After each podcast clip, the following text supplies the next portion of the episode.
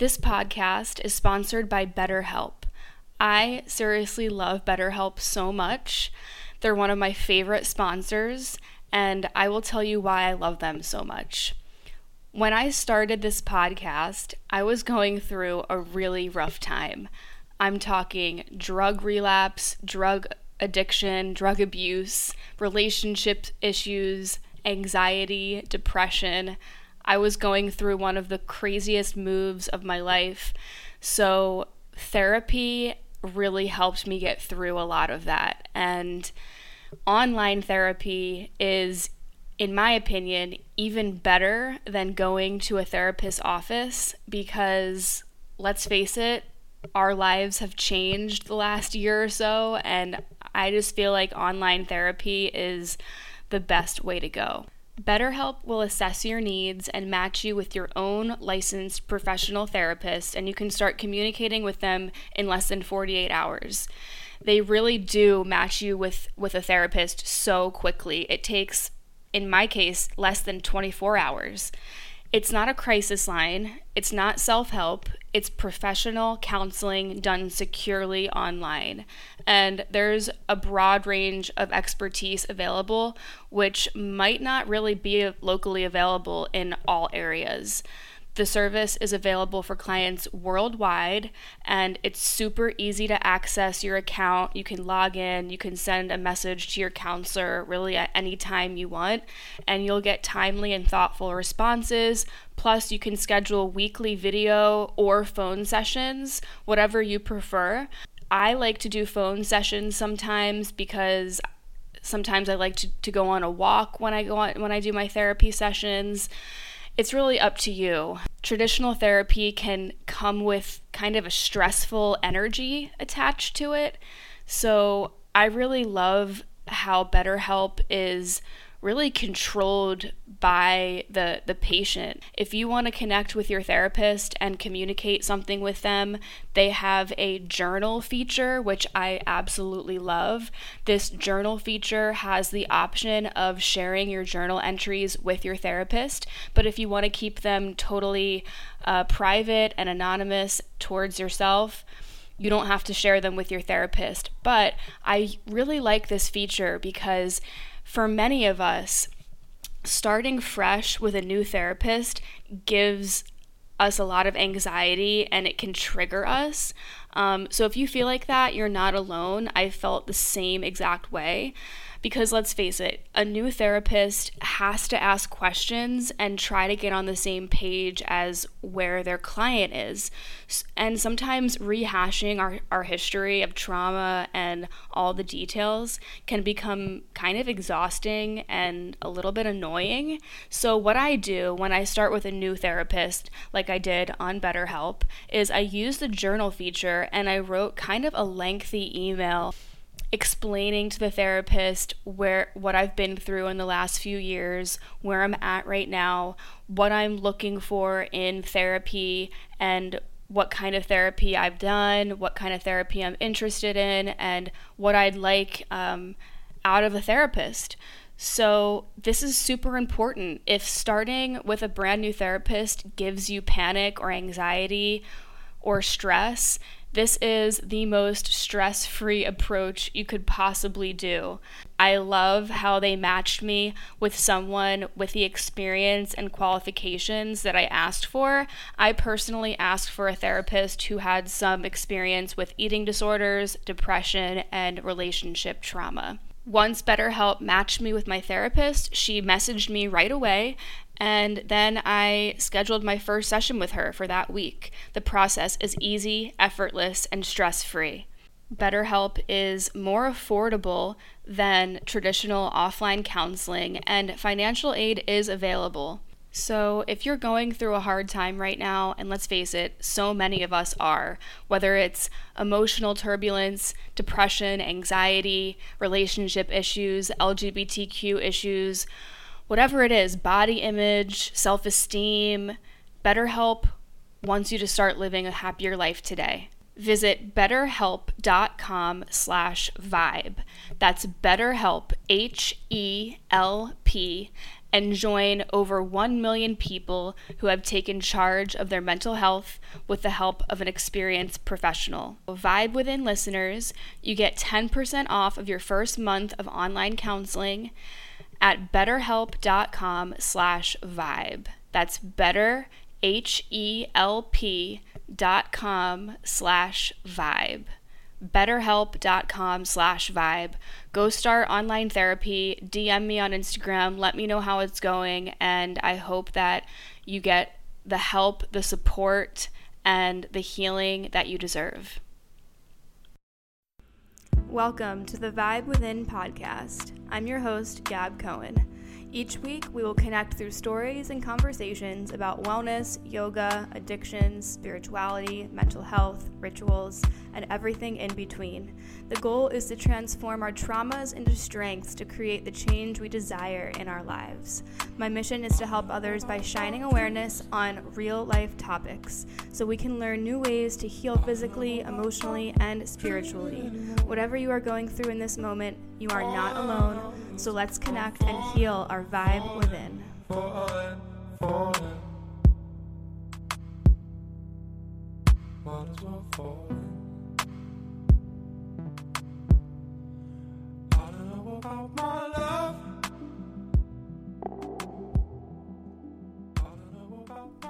Hey guys, what's going on? Welcome back to the Vibe Within podcast. I'm your host, Gab Cohen, and super excited to share this episode with you guys today. It's raw, it's very vulnerable. I get deep into the whole sex topic, the reality of Me Too, the reality of how we can find ourselves living in toxic patterns that involve our sexuality and our sex partners. I get really, really deep in this one, and I talk about our sexuality from various perspectives, and there's so many layers to this whole thing. So I talk about recoding our sexuality, a sober lifestyle, cleansing and purifying the mind, and reliving trauma, and how to rewrite the way that we treat ourselves through sex. And I talk about celibacy and what it takes to give the body and the mind what it needs to recalibrate and to heal from any trauma, whether it's sexual trauma or emotional trauma or anything like that. I also get a little bit into my Me Too story. I don't get crazy detailed, but just to paint a picture of why I wanted to share this episode. And then I really do get deep into my experience with toxic sexuality, narcissistic boyfriends that I've had in the past, manipulative boyfriends I've had in the past. And this episode is not just for women, it's for men and women. I make sure that in this episode I spoke to both men and women because we both go through the same things. Men can also deal with narcissistic women who can make them feel guilty for not having sex with them. There's so many different layers to this topic, so I'm really stoked to just get this out there. I've been wanting to record it for a while, and it's the kind of episode that I needed to be in my house alone. I couldn't be talking about this stuff around people, and when you listen to the episode, you'll understand why, because in the beginning of the episode, I talk about a situation that happened with my roommates over the weekend that has to do with sex. So, before I spill the beans and tell you everything about the episode, thank you guys for tuning in. Thank you for your time and your energy and sharing the episodes and tagging me, and it's just really nice to see which ones resonate with you. So, if you enjoy this one, share it with a friend or a family member. And there's also different ways to support the podcast financially by buying a product that I have a discount code with, something super simple. The holidays, it's a great time to purchase wellness and supplements and mushroom powders and all that kind of stuff. And also, if you're looking to expand your meditation practice and your journaling and writing practice, I have a experiential course that is with 8 guided meditations. So it's over 5 hours of guided meditations recorded by me. And then I take you through a lot of different ways to journal and to release and up-level your healing journey through different writing prompts, different styles of letting go of the past, and a lot of inner work that I actually do. I journal every single day, and I use the prompts that I put in this course every single day and night. And nightly pages is a huge part of my healing process. It's really fun. It gets addicting when you can sit down with your journal and literally just write out everything that needs to be out of your mind. It's a way to reset your psyche. It's a way to cleanse, and we know that we're all about cleansing. So anyways, let's just get into the episode. Thank you so much for tuning in, and I hope you enjoy. This episode is brought to you by Tonic Vibes CBD. Tonic offers CBD blends that use organic sun-grown hemp flower from their family-run farm in upstate New York. Their original formulations were first developed by Tonic's founder, Brittany Carbone, to help manage her own anxiety and depression that she was suffering with herself.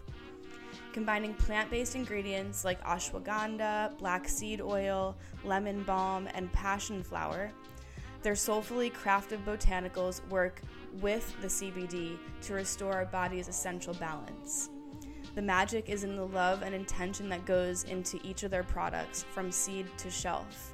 And I have personally been using their tinctures for almost 2 years now. It's one of the first companies that I actually reached out to and was super interested in their company because I loved their marketing. I loved their Instagram.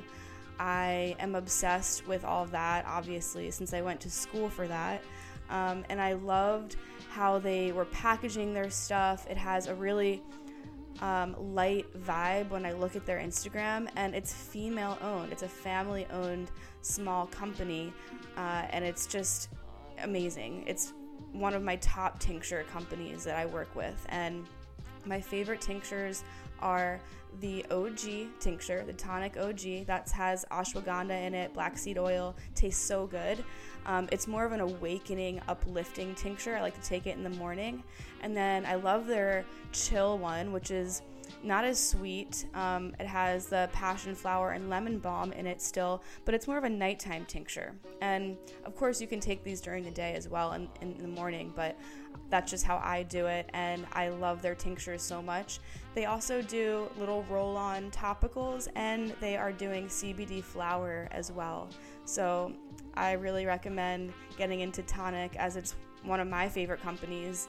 Obviously, I have them sponsoring the podcast, and I love them so much. So if you want to check out tonicvibes.com, you can go purchase anything from their website and use discount code GYPSYLOVE for a discount at checkout. That's tonicvibes.com, and you can use discount code GYPSYLOVE, GYPSYLOVE, for a discount at checkout. All right, so I've been wanting to record this episode for a while now, but it's definitely the type of episode that I have to be the only person in my house, because it's a personal episode, and it's a somewhat triggering episode, and it's not the type of episode that I would even want to be speaking loudly in front of my roommates about, because it's personal. And I know that sounds crazy because this is a podcast and it is widely available to everyone. But my roommates, they don't follow me on Instagram. I don't think that they have ever known that I really have like a well grounded podcast. They probably just think that I'm just sitting in my room talking to myself, or that I have a podcast and, you know, it's not really anything real. And that's fine. But I think it's better, I will say this, when you do have roommates who maybe you weren't friends with them before you were roommates, I think it's best to keep it that way instead of exchanging social medias and everything like that. I've just noticed that I like the vibe more in the house when I'm not following any of my roommates on Instagram, because it creates a layer of like awkwardness, fakeness. There's been roommates in my past who we've both followed each other on Instagram, and there was one girl in particular in Miami who she actually found me on Instagram, and this is when I was trying to find a roommate to move into my house that I had, and she had followed me on Instagram. So I was like, okay, cool. Like, we have a lot of things in common or whatever. And it turned out to be really, really bad, because she is sort of a sociopath and a narcissist and a crazy Capricorn, and, you know, nothing against Capricorns, but I've just noticed recently in the past few years that Capricorns don't necessarily have the best intentions in my life. A few really toxic Capricorns have come through, and I'm trying to recalibrate that so I don't feel that way towards all Capricorns, because I know that there's amazing Capricorns out there as well. I know a few as well who are amazing, magical healers. But this girl in particular, she wouldn't speak to me in person. She would talk shit about me behind my back. She would be posting all the time on Instagram and posting stories. So it's like I knew what she was doing in her life. Like, she wanted everyone to know, and she would also look at my stories, all of them. Yet she wouldn't speak to me, or she would be really cold in person, and it created a really weird vibration, energy in the house. And you might be asking yourself, why am I talking about this right now? But it actually has a lot to do with this episode that I'm recording right now, all about sex and purifying and cleansing the mind and celibacy and rebuilding our worth and everything like that. It all falls in line with who are we living with. And just to break the ice and get the ball rolling, the reason why I felt so inspired to record this episode today is because something happened over the weekend that I feel called to share, because I'm so fucking sure that a lot of you guys have been through this kind of situation. So to start off on a kind of funny note and use that as the catalyst to talk about some of these issues, over the weekend my roommates, there's two male roommates and one female roommate. The female roommate is on the same level as me. She's living a soberish lifestyle. She listens to podcasts. She does her own thing. She's cool. The two male roommates are cool as well, but they are heavily into the drinking, the partying, and they don't really bring the best people around our house. Now, granted, it could be a lot worse. It's not like they do heavy drugs or anything like that. Maybe some weed, but that's it.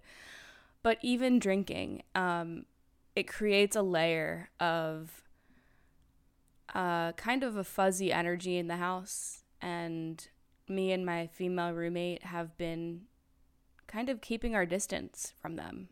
And we both talked about it last night, about how we've been keeping our distance because we're not into this right now.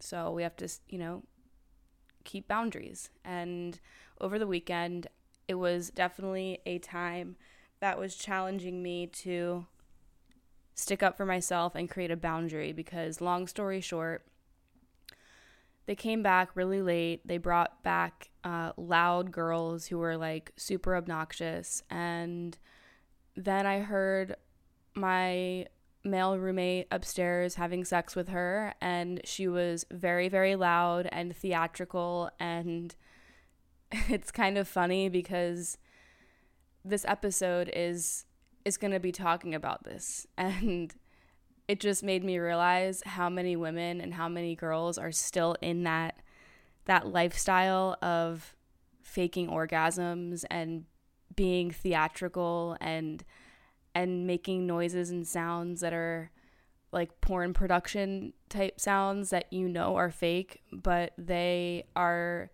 so in that mind space of feeling like they can't speak up for themselves.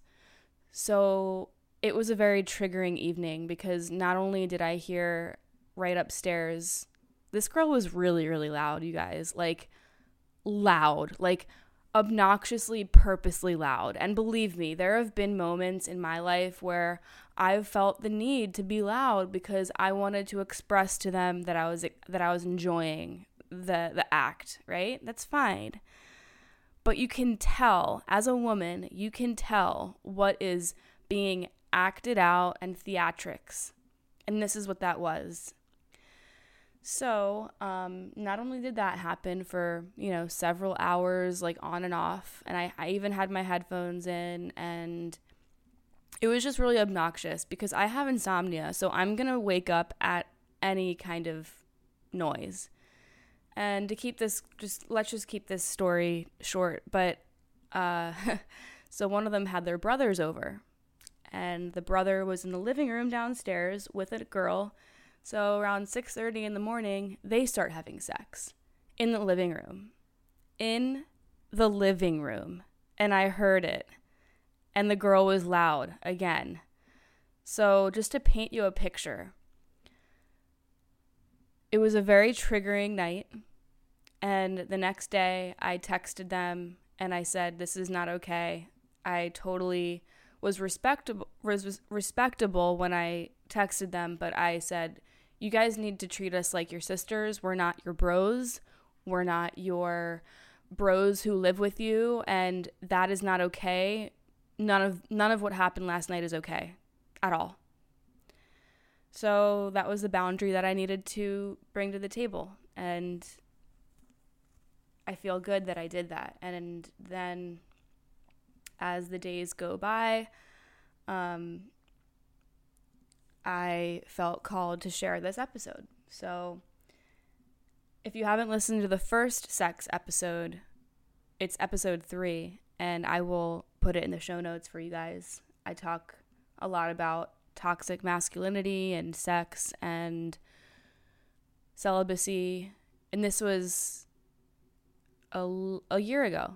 Yeah, a year ago. So now this is a full year that the podcast has been going, a little less. I'll let you guys know when it's the year mark. It's around Christmas time.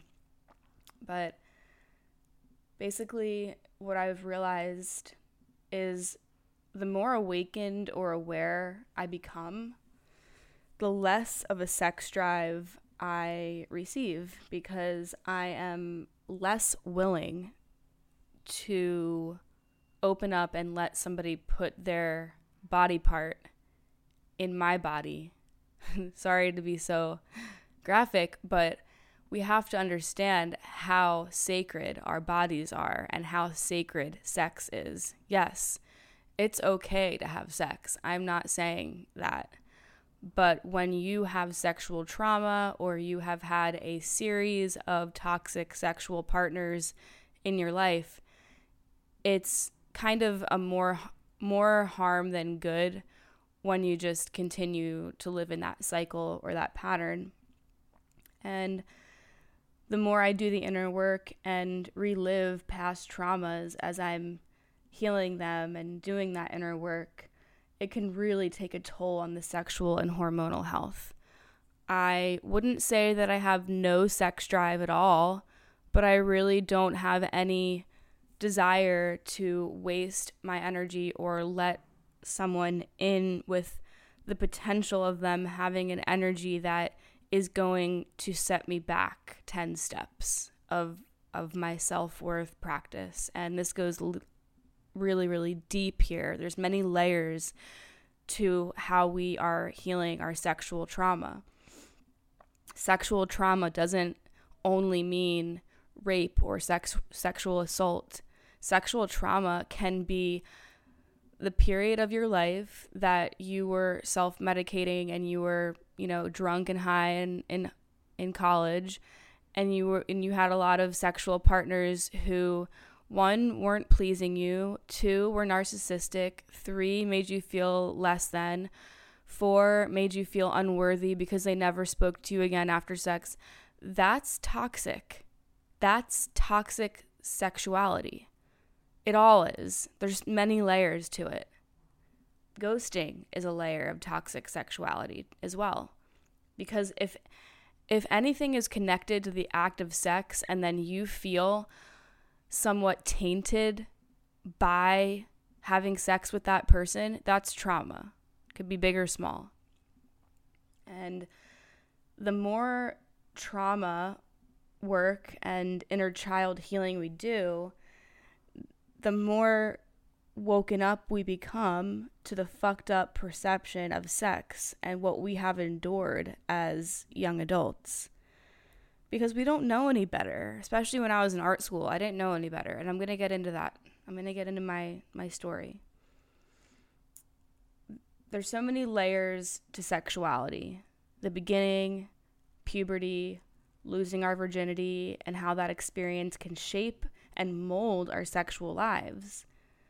I literally lost my virginity on drugs. So that right there is where the seed was planted. And I didn't lose my virginity super young. I was 17, I think.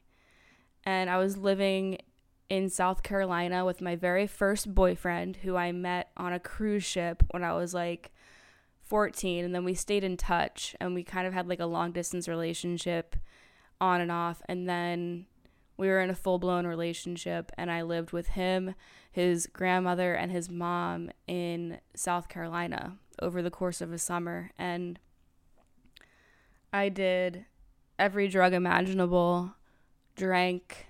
It was insane. And I'll never forget that summer, because it is what has created the shaky foundation of my sexuality and my trust. And everything was built in such a vulnerable time, and I was medicated and blazed with drugs and alcohol.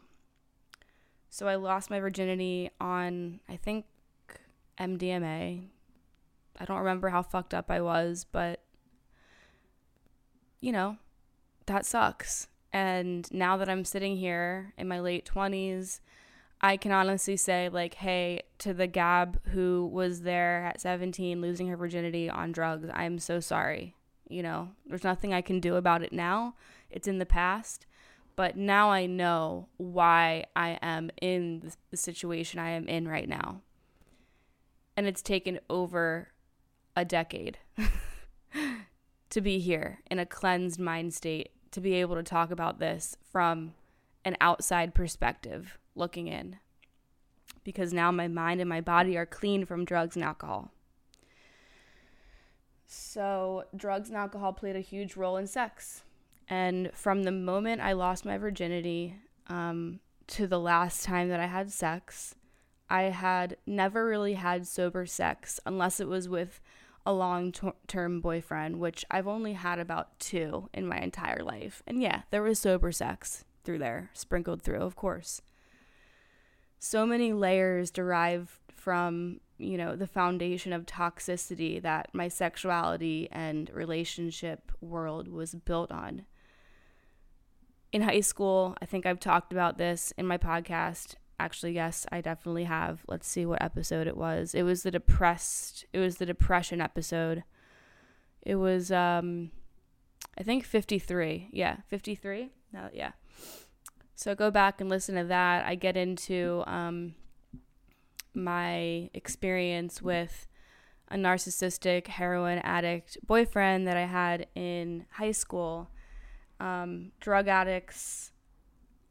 It seems that my teenage and early 20s self just did not understand the people or the men that I was inviting into my life were narcissistic and manipulative, because they knew that they could do that to me because I was soft, because I put out that vibe that I was so nice and so accepting and so easy to talk to, and I wouldn't, you know, speak up for myself. I wouldn't take initiative, and narcissistic, manipulative people love to be paired with weak people, and I was weak. I definitely was weak, and I was put through physical and emotional abuse, you know, hiding behind black eyes, doing hard drugs. That's what my senior year of high school looked like. Not college, high school. So, and this traveled with me into college. The pattern and cycle was ingrained within me. You meet guys at bars, you have sex under the influence, and that idea was ingrained into my psyche, which made me think I wasn't worthy enough for a normal relationship. And I got stuck in the holding pattern of becoming addicted to drama, drugs, confusion, sex, partying. It was part of the experience that I was so used to, and I didn't think that there was anything else other than that. The years of toxic sex, of which I, you know, can't even remember much due to all the mind-altering substances and states of mind, it's led me to this current sober path. And I asked myself, am I not worthy of love? The same exact question that was planted in the beginning of my love and sex life, because of these toxic cycles and patterns that continued for over a decade, you guys. So if you're sitting here and you're shaking your head, yes, oh my God, this is me, it's time to break free from that cycle and that pattern and start to recalibrate and rewrite and recode the way that we are thinking and judging ourselves, and understand that we can break free from it. We can. And there is an alternate type of living. I feel very cleansed and clear mentally, spiritually, physically, all of the things, because this is the longest stretch that I've stayed away from drugs, alcohol, relationships, and I'll get more into that soon. So now the past couple years, I've been living more of a sober-ish lifestyle, but, you know, the past 8 months or 7 months, it's been completely sober lifestyle, except for kratom and CBD and natural biohacks that I love. Rehabilitating myself emotionally after the 2-year relationship I had in Miami, which was the longest relationship I've had, it turned dark. He was a narcissist, troubled guy, truly suffering financially. He didn't have any money, any. Like, he didn't know how to save $10. He was troubled and suffering, and he was having constant crisis of who he is and what job he should have. He couldn't hold a job. I'm not bashing him. I'm sure that he's doing great now, but I'm just painting a picture of the type of people that I was with. And having him in my life was constant drama, because he didn't trust me. He thought that I was like, he would like call me a hoe and like a whore for posting pictures on Instagram and talking to customers that I was bartending. Like, he would just think that I was hoeing it out all the time. Like, he literally used that term. So that was ingrained in my mind. Having him in my life, like I said, was just constant drama, fighting. But we did have lots of sex, because that was literally the only good thing that we had.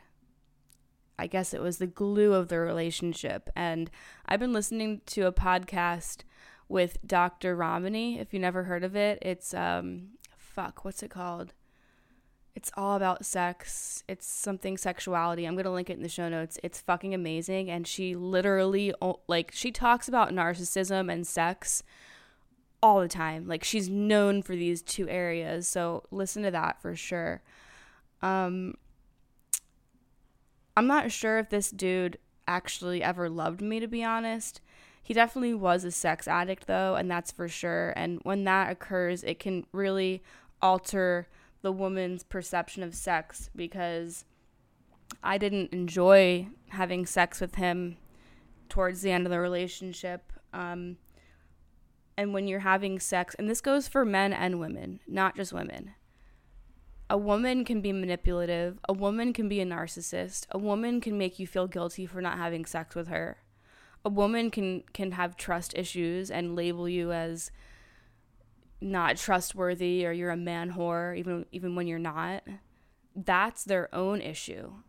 When somebody doesn't trust you and keeps labeling you as a cheater or doesn't trust anything you're doing, that is their own issue. And chances are they're the cheater. They're the ones who are fucked up in the head, and they are projecting their own insecurities and, you know, what they might be planning to do to you, they are projecting to you, so that you're afraid that you're coming off as the cheater when in reality they're the cheater.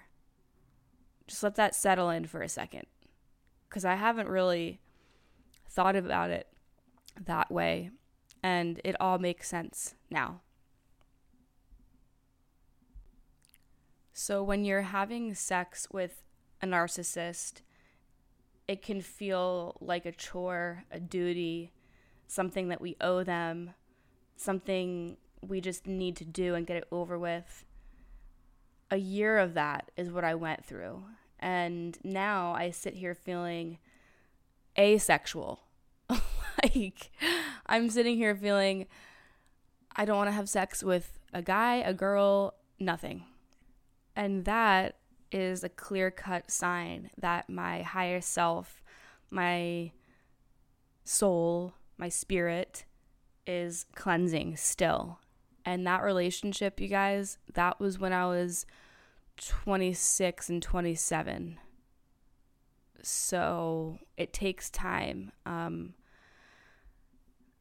29 now and nearing 30, which is so crazy to say because I don't feel like I'm turning 30. But I do have the experience now, and I do have this confidence to talk about this shit now, because if I was 25 and I was talking about this with no real experience, would you really be sitting there and listening to me and shaking your head and agreeing?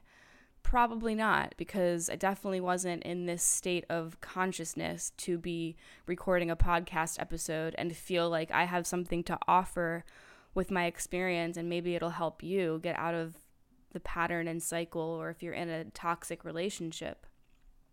So now that I'm sitting here sober, asexual, but I don't feel in a lack mindset. I feel full, because, and I honestly, I can connect this to people who have like a porn addiction or a masturbation addiction.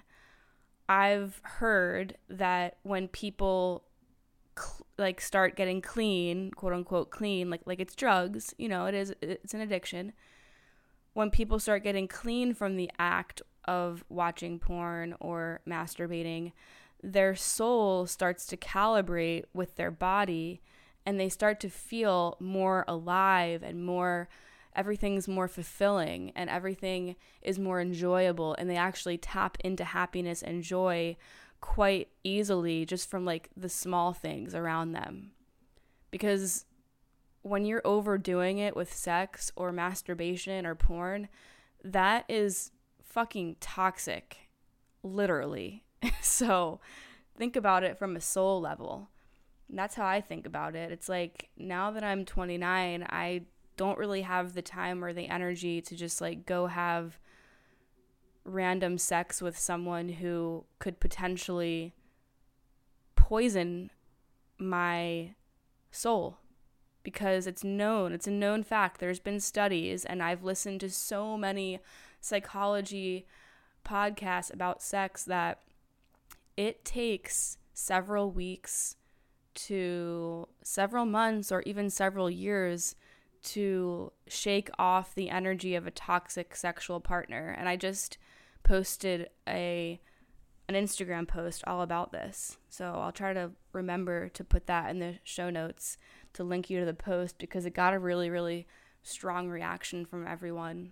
I talked about how, you know, celibacy is not bad, and I guess that'll lead me into this celibacy kind of thing that I'm doing now. It's not because I hate men. It's not because I hate women or that I hate the act of sex and I'm just like a grumpy old woman.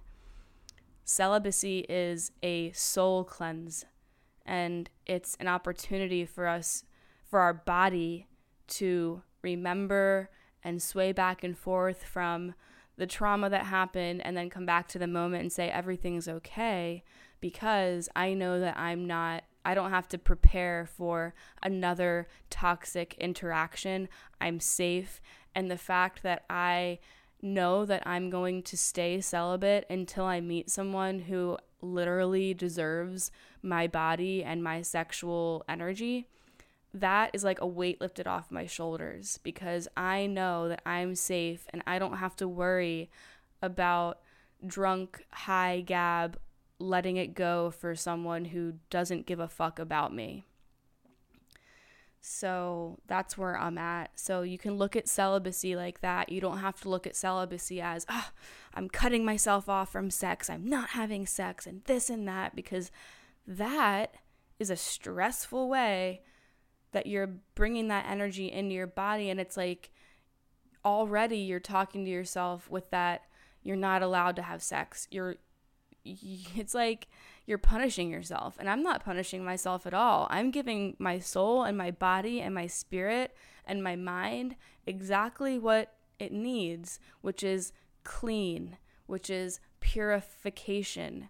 They say that, I forget where I read this, but they say that if you don't have sex for a year, I think that it somewhat recalibrates your virginity, or you can like claim yourself as a virgin again. And I don't know, I don't know if that is true, but I almost went a year when I moved to Miami. I went like 10 months without sex, and I was like in my mid 20s, like I was 25. So I was like, I wasn't doing it to cleanse. I was doing it because I didn't know anybody in Miami. And then once I broke the seal, then, you know, the sex started happening, but it was with toxic people, because I worked in the bar industry where there's lots of drugs.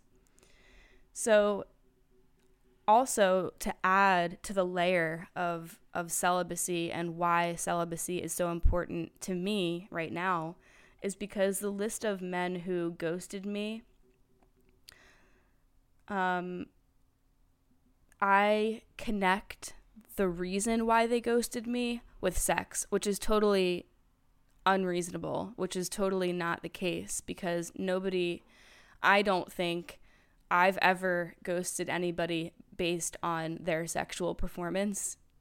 Like, this goes back to just being pure and being a good human. There's going to be a deeper reason, and the reason why I've been ghosted has nothing to do with sex. I think that I'm pretty good at sex, not to like toot my own horn, but like there's other reasons why people ghost people, and lonely, hurt people will ghost and hurt people, if that makes sense. Hurt people.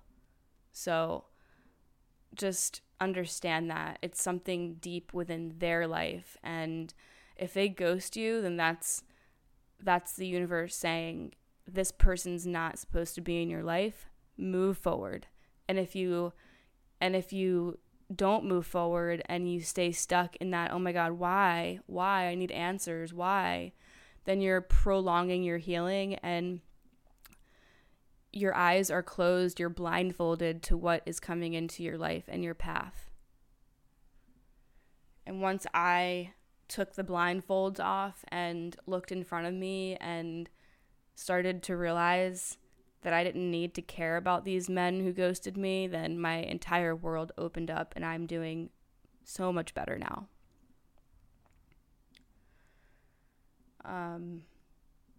Fast forward to now. So my body has had enough of the toxic, horrible sex with emotionally unavailable men. And now she's, I don't want to say shut down, but she's closed for business right now. My sexuality, my body is closed, and she's being, what's the word? Under construction. Under construction. Under emotional construction. And especially with my holistic journey, with healing my thyroid and my hormones, I've noticed that my moon cycle is, not here. I haven't had a moon cycle in 8 months, and I'm not proud of it. I'm not happy about it. But that's what happens when you're healing deep, deep wounds. And also my thyroid and hormonal imbalance is connected, and I'm not on thyroid medication anymore. So if you listened to the thyroid episode, my thyroid healing journey, which is episode, go back and listen, 63.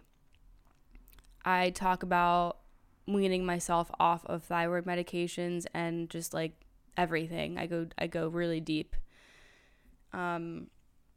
We have to, as women, and I know that there's some men that listen to this too, but as women, sex is way more sacred and way more detrimental to our body and energy than men. Men can have sex with somebody and forget about them 2 days later. Women, that energy lingers within a woman for, like I said, weeks, months, years. So it's a blessing and a curse. And it takes time to unravel all the cobwebs that come with that. So something that does come with hormonal imbalance and no moon cycle or no period is no appetite for sex or no, appetite for intimacy. But that makes me think about the podcast that I was just talking about with Dr. Romani. Sex and intimacy are two different things. You can be intimate with someone without having sex. And I've noticed that that's what I'm craving. I don't even crave sex right now, which is great. Not to say that I won't, but I'm craving intimacy, intimate relationship, someone who I can literally like walk around the park holding hands and have a deep conversation and smoke CBD and just like dive deep into each other's psyche and consciousness. Not everyone is looking for that type of experience. And I'm like really into that. I'm like, cool, dude, like awesome, Gab, you're like expanding, and it's not just about sex. It's about intimacy. It's about deep conversations. It's about sharing space with someone and just like watching a documentary and cuddling with my cat and enjoying sharing space with that person. So it's time to rewrite that story. So now I'm going to get into, I guess, my Me Too story, but I'm not going to get too detailed. But just to make you understand why I'm sharing this episode and why this topic is so important to me. When I was in art school, I was sexually assaulted, aka raped, and I was obviously under the influence of drugs and alcohol, and this happened almost 10 years ago. So I was self-medicating for over a decade, which is why I kept the cycle and the pattern going of being with narcissistic, drug addict type men, because I was subconsciously just staying in that realm of living. And the Me Too movement, so I saw a meme from one of my favorite writers who writes about relationships and sex, and it made me realize that the Me Too movement, it's more than just a movement to bring our stories to life.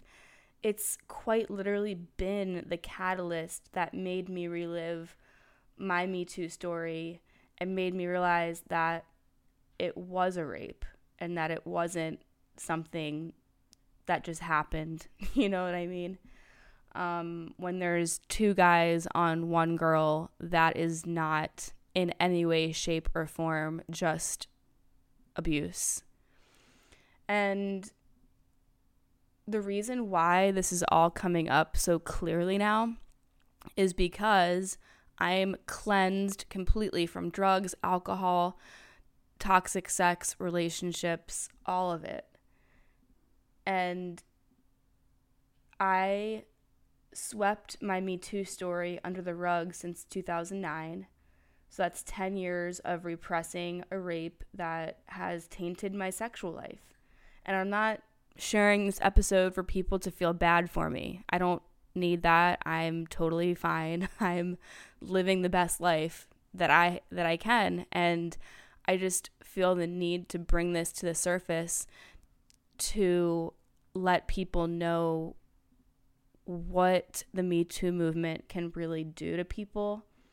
I think that the Me Too movement is amazing and also very toxic and poisonous because it made a lot of women realize that what happened to them happened, and they swept it under the rug, and they didn't let themselves realize what it was so intense and unasked for. And then that created a whole upheaval of women reliving it, feeling their feelings, emotionally distraught because they're hearing all these women come up with their, say their Me Too stories, and it's just like constant. It's everywhere now, and it's been a while since the movement began, and I didn't really want to be part of it when it was going on because I was like still in denial.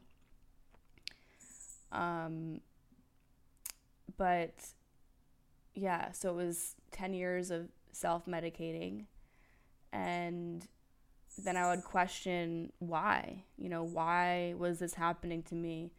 And it was because I wasn't ready to admit what had happened to myself and my body and my consciousness.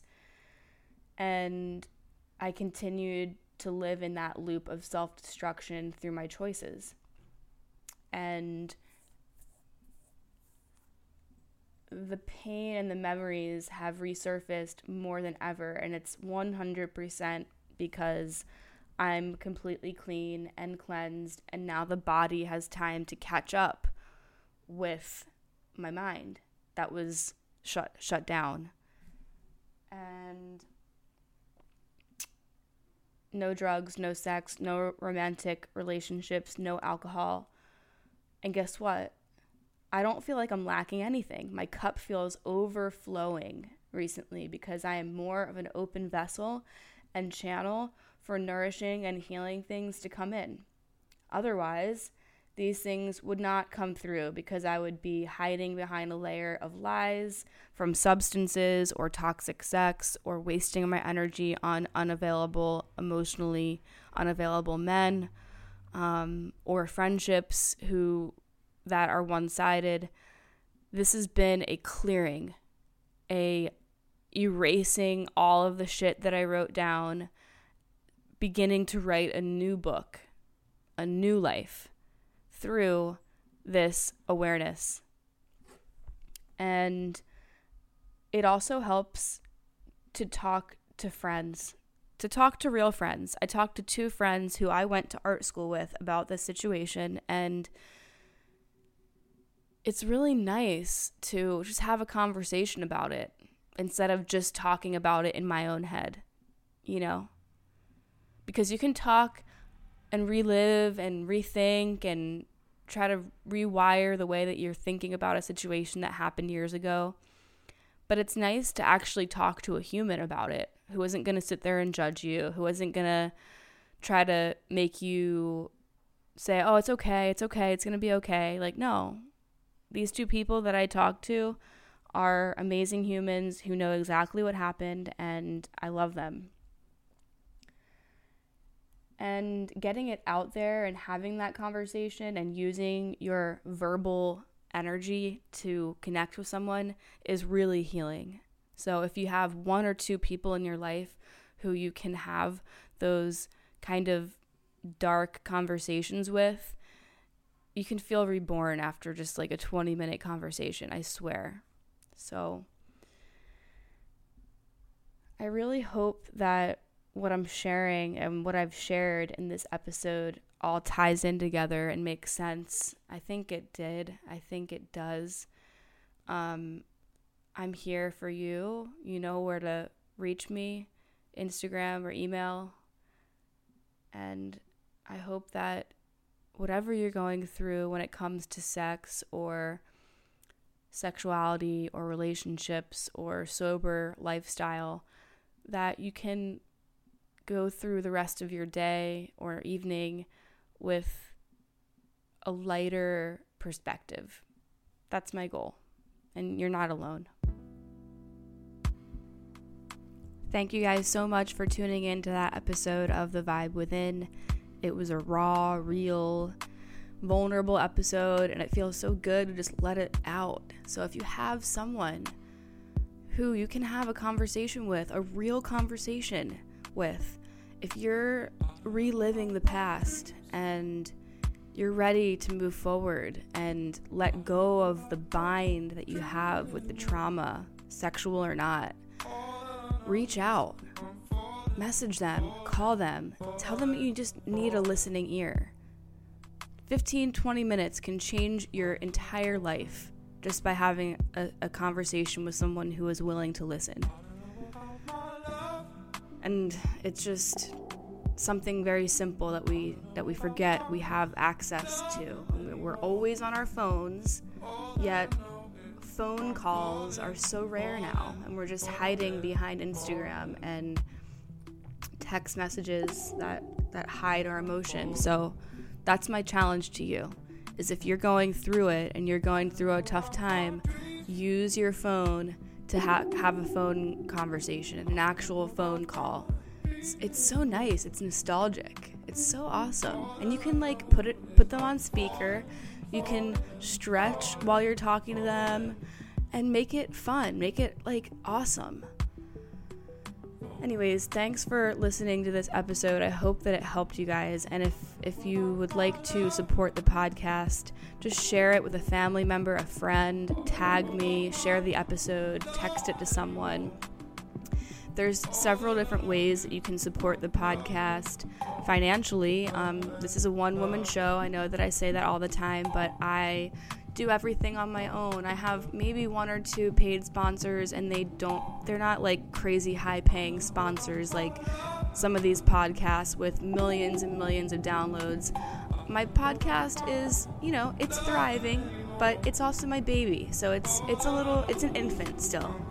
It's not an adult. So any support is greatly appreciated. I have an Amazon store. I have sponsors that if you use my discount code for the CBD or any wellness products like Fresh Cap Mushrooms or Four Sigmatic or Tonic or Thought Cloud, they're all in the show notes. When you buy a product from any of them using my discount code, I get a small percentage, and then I use that towards podcast. I use that towards my time, my energy, and I'm also trying to save up for a new computer because mine is on its last string, which really, really is sad and scary. But I've had this computer since 2011, so I need to just be an adult and buy a new one. But we all know how expensive MacBooks can be. Anyways, thank you so much for tuning in. I love you guys so much. Thank you, and we'll talk soon.